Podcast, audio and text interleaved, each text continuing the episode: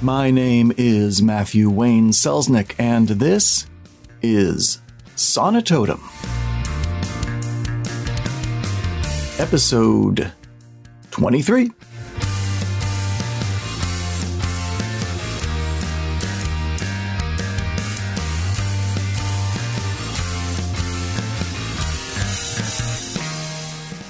Welcome back, everybody. For the record keepers out there, it is Tuesday, the 22nd of September, 2020.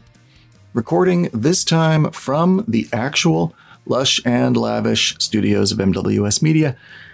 Instead of in the car or in a park or whatever, we're going to give this a try, see how it goes. Um, we may have come to uh, figure out how to do this in the home office this episode should sound so much better than some of the past episodes, which is a nice thing. And speaking of past episodes, last episode, episode 22, was part one of two of the Ask Me Anything miniseries, duology, two parter, what have you. Back in episode 21, I had asked you listeners to submit your questions for me. And two folks, Rebecca Burns and JC Hutchins, were kind enough to submit questions. I uh, was able to answer half of Rebecca's questions and JC Hutchins' question in the previous episode. But you know me, I like to talk. I can get a little long winded. So uh, I was only able to get through those four. So here we are, part two, to go through the remainder of Rebecca's questions. And you know, there's no reason that uh, future episodes can't include a Q&A segment or even be dominated by a really good meaty question. Uh, so don't hesitate to send me your questions on building a successful, creative life while staying healthy and sane. And um, you can do that, of course, by sending me an email at matt at mattselznick.com. That's M A T T S E L Z N I C K dot com. Or just leaving a comment in the show notes uh, for any of these episodes. But of course, this is episode 23. You can find it at sonitotum.com. Just look for episode 23, or you can go to mattselznick.com and uh, click on the podcast page and same deal. It's actually the same page. It'll get you there.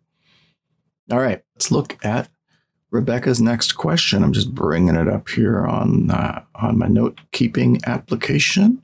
So there's three questions. Here's uh, here's the first one from Rebecca Burns. What is your experience with writing groups, critique groups, collaborative projects? Well, um, in order, writing groups slash critique groups. I've belonged to a few. I've started a few, both in person, you know, in meet space and online. I ran a little writing and critique group. Gosh, it was probably in the late 90s is the last time I did one in person. And uh, I've belonged to a few over the years in the aughts and and most recently just a couple of years ago. But, but here's here's the thing, at least for me, most of these critique group situations, it isn't for me. It's too slow, basically. I mostly write long form, you know, novels and whatnot.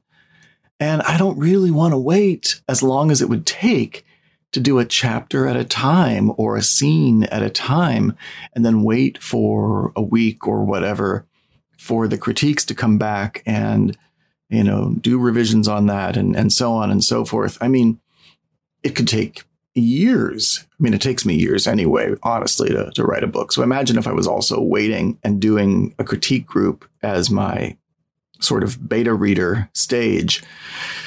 Yeah. So really, it's just the process for most critique groups is just too drawn out for me. And so it, it's not for me and running them, you know, that's that's a responsibility that I, I sure as heck don't want these days. So uh, yeah. However, a writing group wherein you know folks just kind of get together have maybe a little bit of socializing or catching up, and then just as a group spend an hour or so just quietly writing together. That does have some appeal for me. In fact, it was actually uh, something I was uh, going to look into for 2020. And then, you know, pandemic. So I, uh, of course, have put that off until it's safe to uh, be in a uh, small enclosed space breathing a bunch of other people's air, at least for now.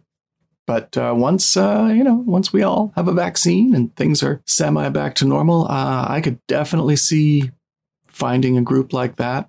And sure, there are online or virtual versions of that, I'm sure.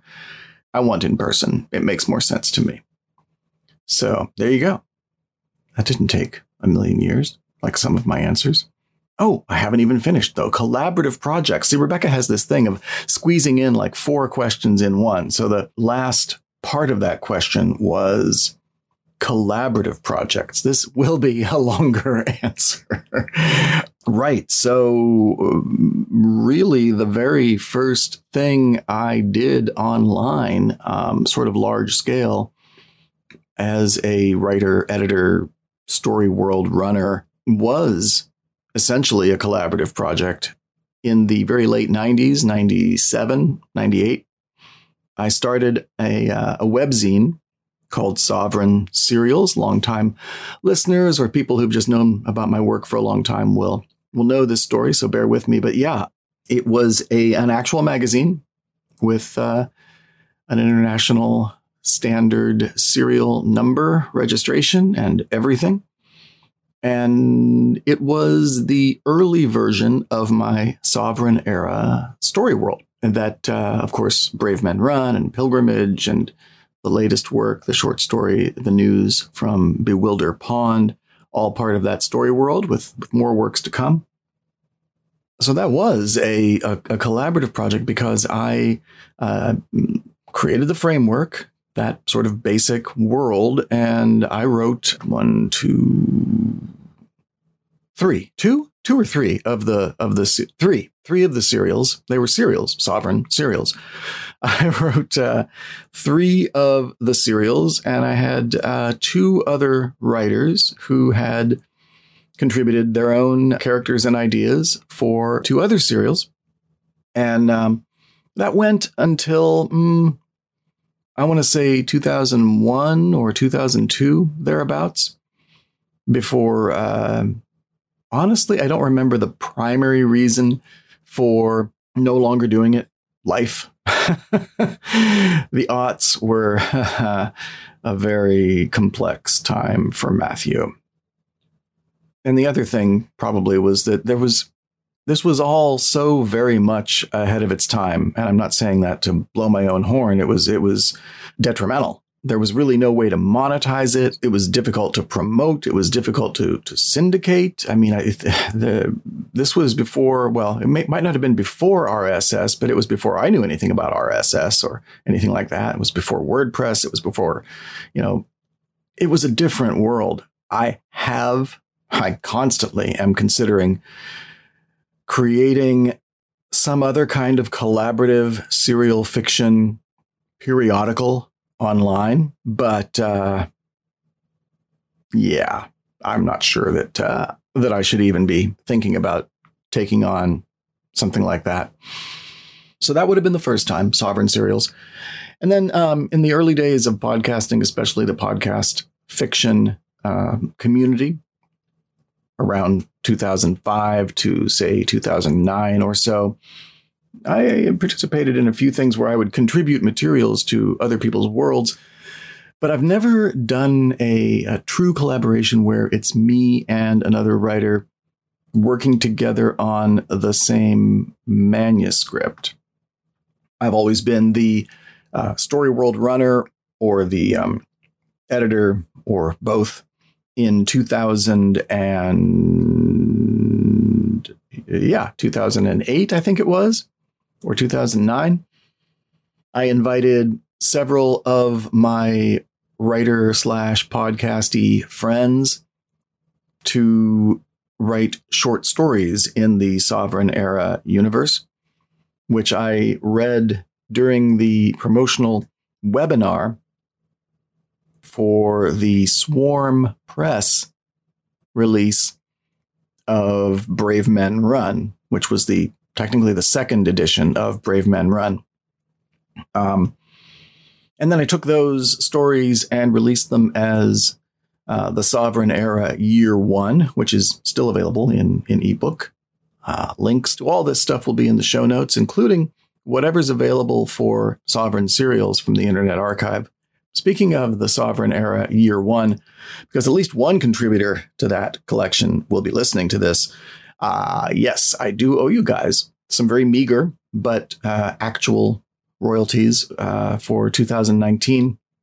So, uh, note to self to get that figured out and over to you. It's going to be like three or four bucks, something like that, when all is said and done. But hey, you know, you wrote that stuff. You gotta, you gotta get paid for it. Anyway, and then one of the writers who contributed to the Sovereign Era Year One, P.G. Holyfield, he his his contribution, which was called Every Breath You Take, he actually had parts two and parts three in mind for that. And so part two, called Canary in a Coal Mine, he wrote, and I, uh, again, collaborated in the sense that I helped kind of shape and gave him notes so that there would be consistency and continuity with the rest of the story world so that it could be canonical. And that's still out there. Um, what's what's a real shame is that PG Patrick passed away from uh, a, a, very aggressive and uh, sudden cancer. And I know that he had notes and maybe even an outline for part three of his Sovereign Era trilogy of uh, novellas. And I did reach out to his partner a little while after his death to see if if maybe I could get a hold of that stuff, but I never heard back and I get it. You know, that's uh, their choice, of course. But um, yeah, it it does. It really.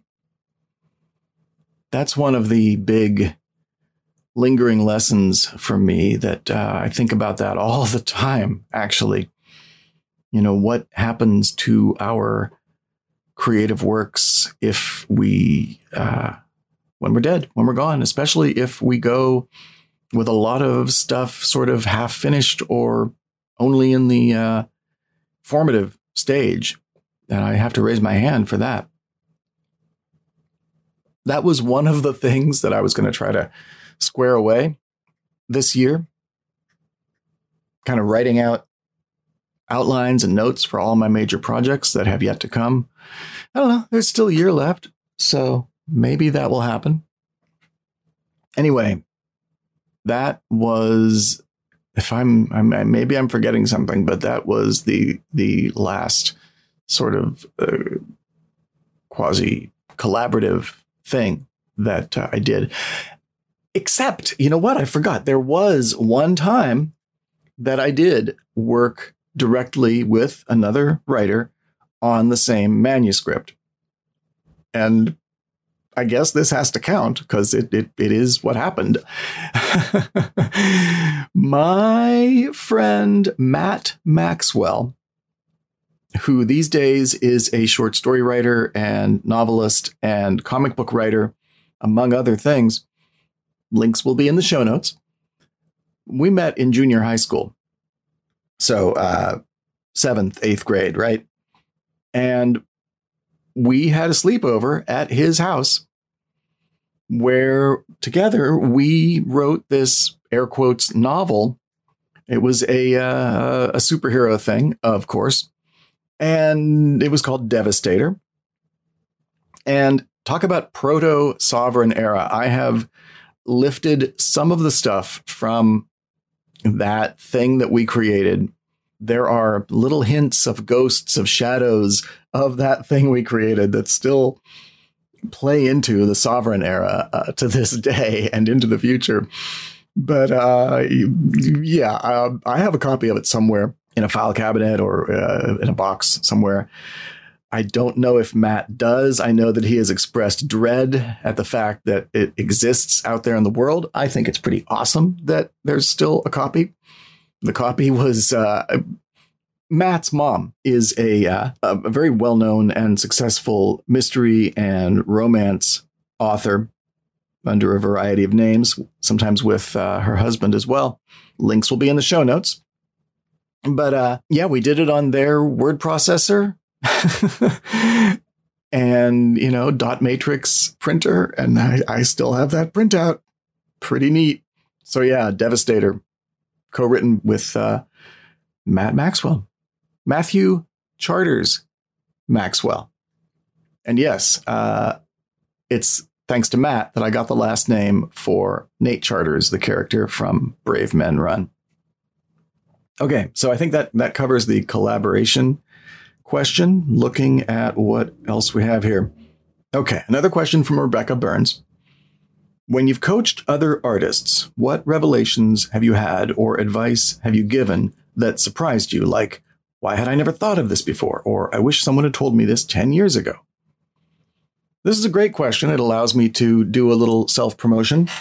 I recently launched a program as part of my creative services work called Your Story Buddy, where I sit down virtually over the phone or Zoom or Skype with an author. It doesn't matter what stage of development, whether they've been published or not, whether they're just starting out or, or what.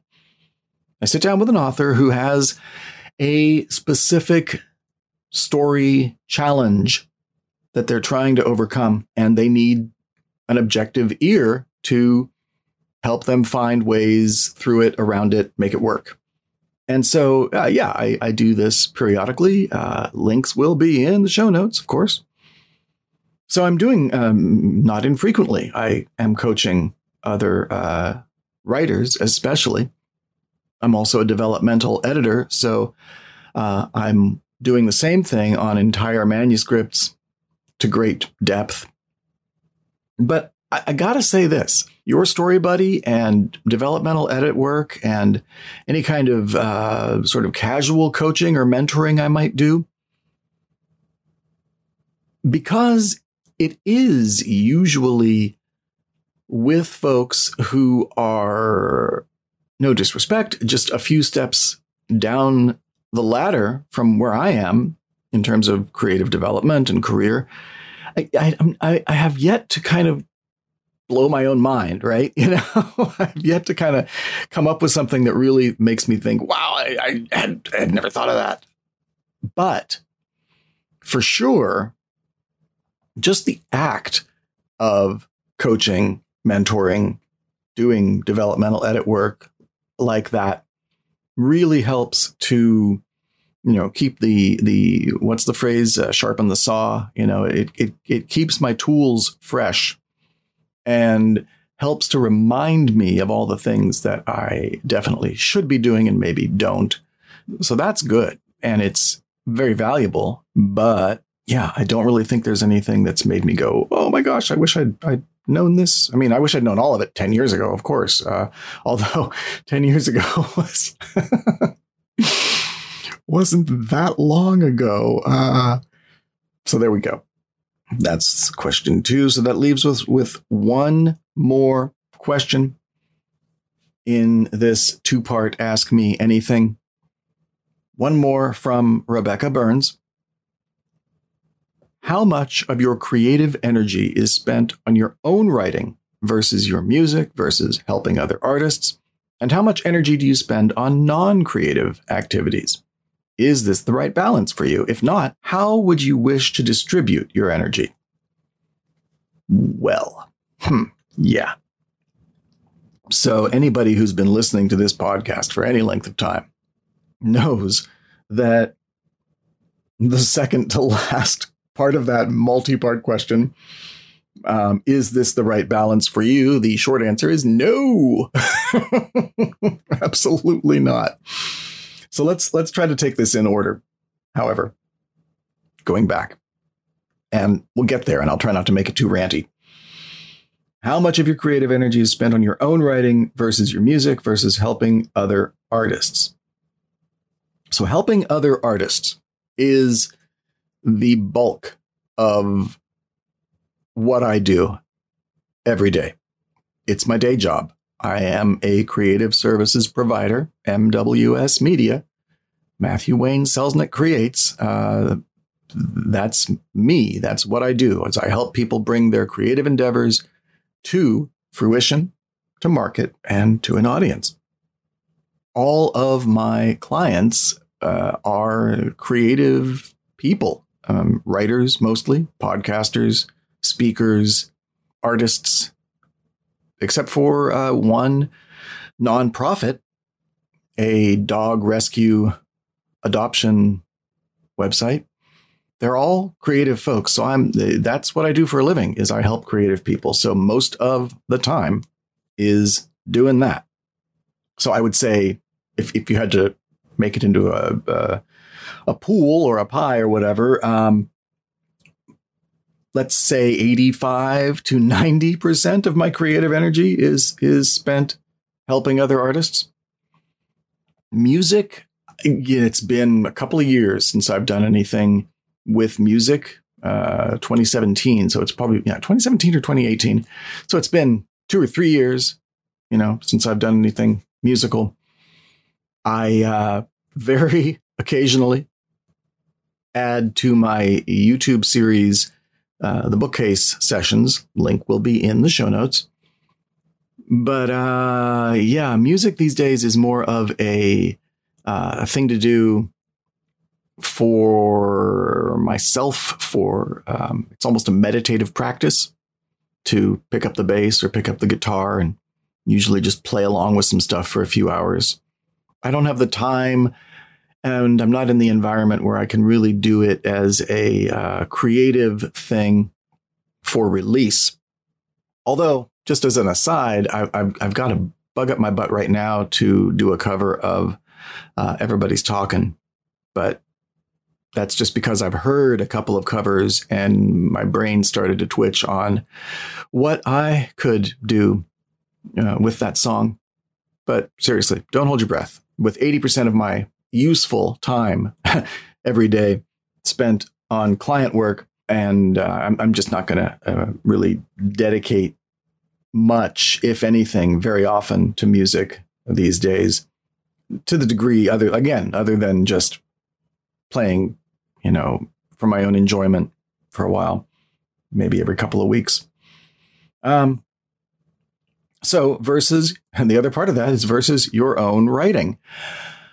I am really trying to carve out two to three hours in the morning, every weekday at least, uh, for my own writing and as often as possible a couple of hours after dinner before I go to bed. And that's not just for actually typing manuscript pages, but thinking and planning and literal and figurative plotting and world building and, and research and everything that goes into actually finally writing something.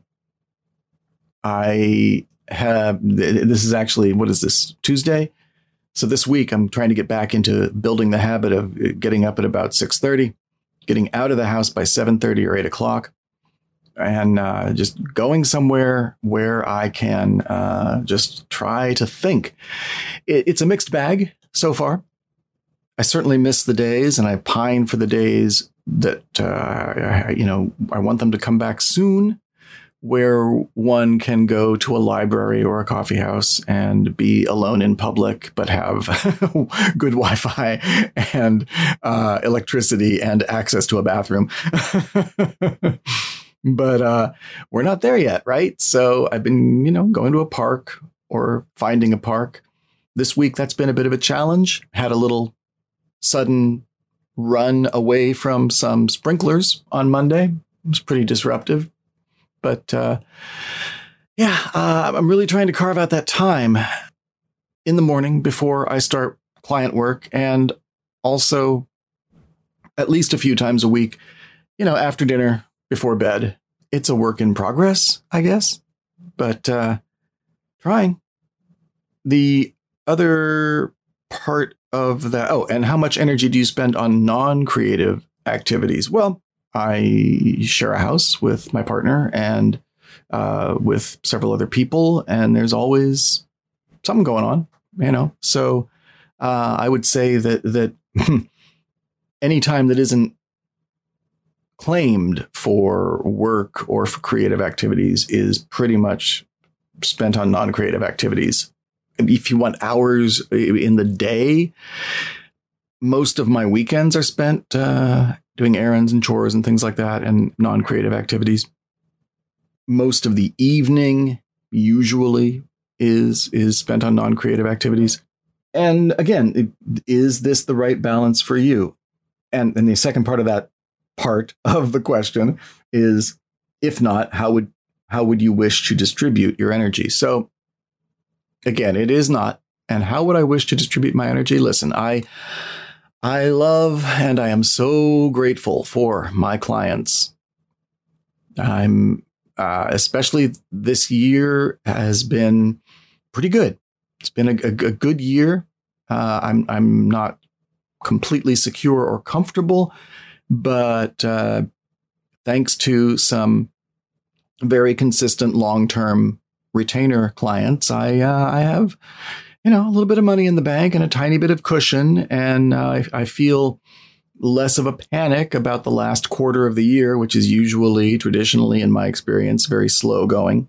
But ideally, as grateful for them as I am, the ultimate goal is to be making the majority of my living and have it be a uh, sustainable, comfortable living from creative endeavors. And, uh,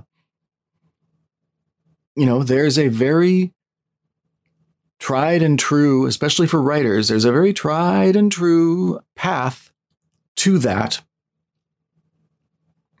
The short version is um, have three to five books in a series, uh, release them every six months to nine months, ideally, and uh, advertise the hell out of them. And and yeah, you can earn a living wage, a comfortable living wage, even here in ridiculously overpriced Southern California quite a ways away from that.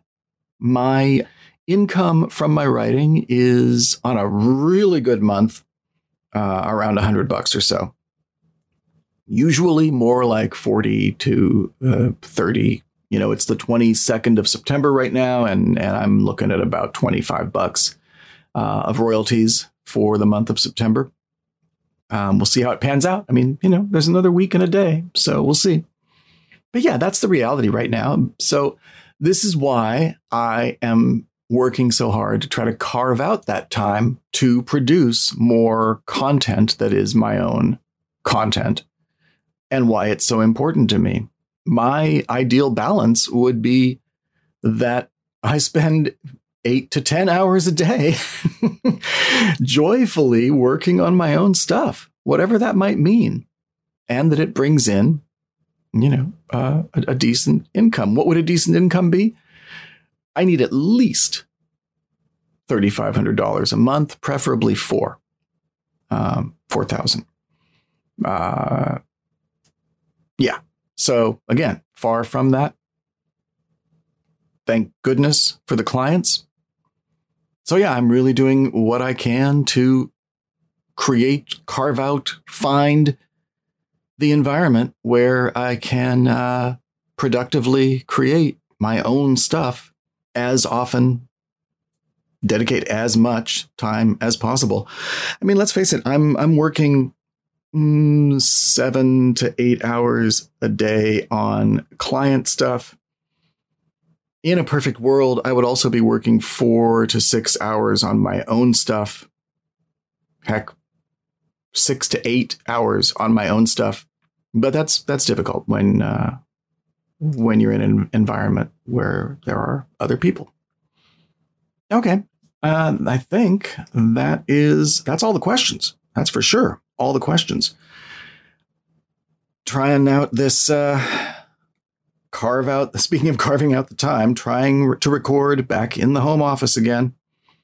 So while I have had some interruptions from people and from cats, and apparently from one crow, I don't know if you can hear that. I'll edit all that out, and you'll hopefully benefit from the better sound quality in this episode. And damn it, we'll keep trying this. I have a home office, so I should be able to use it, right? Okay. That's it for this episode of Sonitotum, episode 23. As I mentioned at the top of the show, your feedback is very welcome, encouraged even, including uh, questions. Uh, let's keep those questions coming. I don't mind, and I actually enjoy having some sort of ask me anything, maybe segment in each episode. It'll give this a little structure, right? Uh, you can send your questions or other feedback, thoughts, comments, what have you, to matt at mattselznick.com. If you'd like to record a voice message, you can do that and send that to the same email address, matt at mattselznick.com, M A T T S E L Z N I C K.com. You can also, of course, leave a comment in the show notes for this episode, episode 23, which you will find at mattselznick.com or sonitotum.com. And finally, um, you know, if you enjoy the show, these episodes, any episodes, the show overall, you hear this on every podcast that you listen to, right? Leave a review at Apple Podcasts or wherever you get your podcasts. Reviews and ratings help bring a show up in the visibility, in the search engines, and uh, in the directories, which helps bring more ears to the show and hopefully builds this lovely community of friends and fans that uh, we're all a part of. Oh, and of course, you know, this goes without saying, but I have to say it subscribe if you haven't already. Subscribe to the show in the podcasting app of your choice, wherever you get your podcasts. And apparently, the show is in Amazon Music now, as well as Spotify and Apple Podcasts and Google Music and Stitcher and all the various. It's out there. And even if it's not in the app that you use, most of those apps use the Apple Podcasts directory to pull in their shows. So you can find it. Subscribe. Uh, that way you will always get the latest episode as soon as it comes out. The next episode, mm, probably uh, a week to 10 days from this one. So you have time to send those comments, questions, to do that rating and review. Thank you, JC Hutchins and Rebecca Burns, for those questions. This has been a fun couple of episodes. You've given me some stuff to talk about, which is good. And uh, yeah, I'll have links again to everybody and everything that's been mentioned in this episode in the show notes. My name is Matthew Wayne Selznick. Take care.